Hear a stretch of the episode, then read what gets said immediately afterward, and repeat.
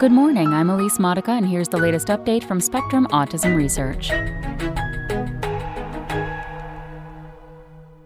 Autism shares brain structure changes with other psychiatric conditions by Angie Voyles Askham.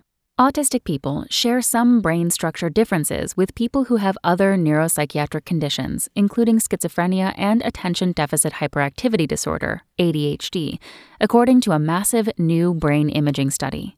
These shared differences stem from the atypical development of one particular type of neuron, the findings suggest. The results provide further evidence that our understanding of autism can really be advanced by explicitly studying autism in the context of other disorders, says Armin Raznahan chief of the section on developmental neurogenomics at the U.S. National Institute of Mental Health in Bethesda, Maryland, who was not involved in the study. The researchers looked at brain scans from 28,321 people to identify structural changes associated with any of six conditions autism, ADHD, bipolar disorder, major depressive disorder, obsessive compulsive disorder, and schizophrenia.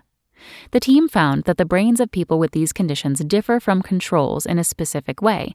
They have similar patterns of thickness across the cortex, the brain's outer layer.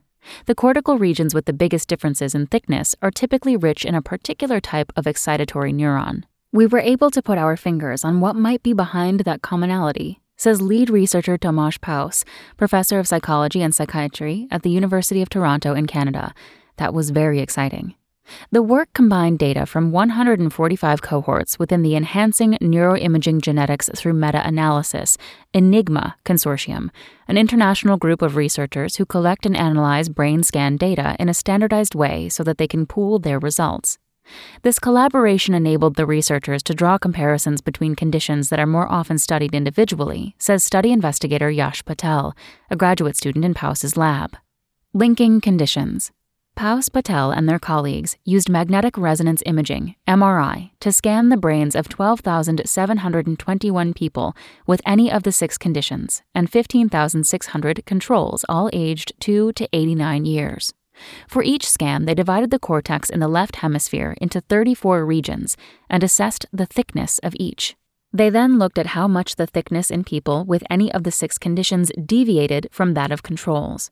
The same general pattern held for people with any of the six conditions. Regions that were atypically thick or thin in the brains of people with one condition were also atypically thick or thin in the other conditions. The conditions that were more similar in their patterns of cortical thickness were also more likely to be genetically similar, a measure assessed in a previous study. For example, autism and schizophrenia, conditions that share genetics and traits, showed the strongest correlation. The new work was published in JAMA Psychiatry in August.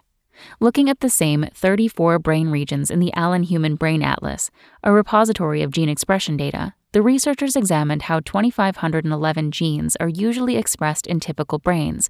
To guess at the cell types present in each region, they searched for these genes in expression data of nine different types of cells previously identified in mouse brains. Most human datasets that could be used for this purpose do not capture genetic information about a cell's dendrites, the branches that receive input from other neurons, which are of particular interest for studying development. Regions with the most atypical thickness, they found, show high expression of genes associated with a type of pyramidal cell, an excitatory neuron with bushy dendrites. Developing theories. Using the BrainSpan Atlas, which includes gene expression data from human brain tissue at 8 weeks post conception to 40 years of age, the team examined how the expression of genes important for pyramidal neurons changes throughout development. They found that the genes in question fall into two groups those expressed prenatally and those expressed postnatally. The set of prenatal genes is associated with neurodevelopmental processes, such as the formation of dendrites and the growth of axons, neuronal branches that send signals to other cells in the brain. The other set, expressed after birth, is linked to brain plasticity and synaptic signaling. Together, the findings hint that the thickness changes seen in the six conditions relate to something atypical happening with the pyramidal neurons during two periods of development first in the womb, and then again during a person's life, Paus says. Probing these genetic associations in more detail may reveal specific developmental windows that would be optimal for intervention, says Carrie Bearden, professor of psychiatry and biobehavioral sciences at the University of California, Los Angeles, who was not involved in the study. Moving forward, Paus and his colleagues will continue working with the same Enigma cohorts, and possibly a few more. they plan to run a similar study to see how cortical surface area, rather than thickness, compares across the conditions. Whereas the thickness of the cortex changes with age, surface area is relatively stable by about two years of age, Paus says. For that reason, looking at surface area could provide a glimpse at biological changes that unfold during the earliest years of development. That's all for today. Check back on Wednesday for more content from Spectrum Autism Research or go to spectrumnews.org.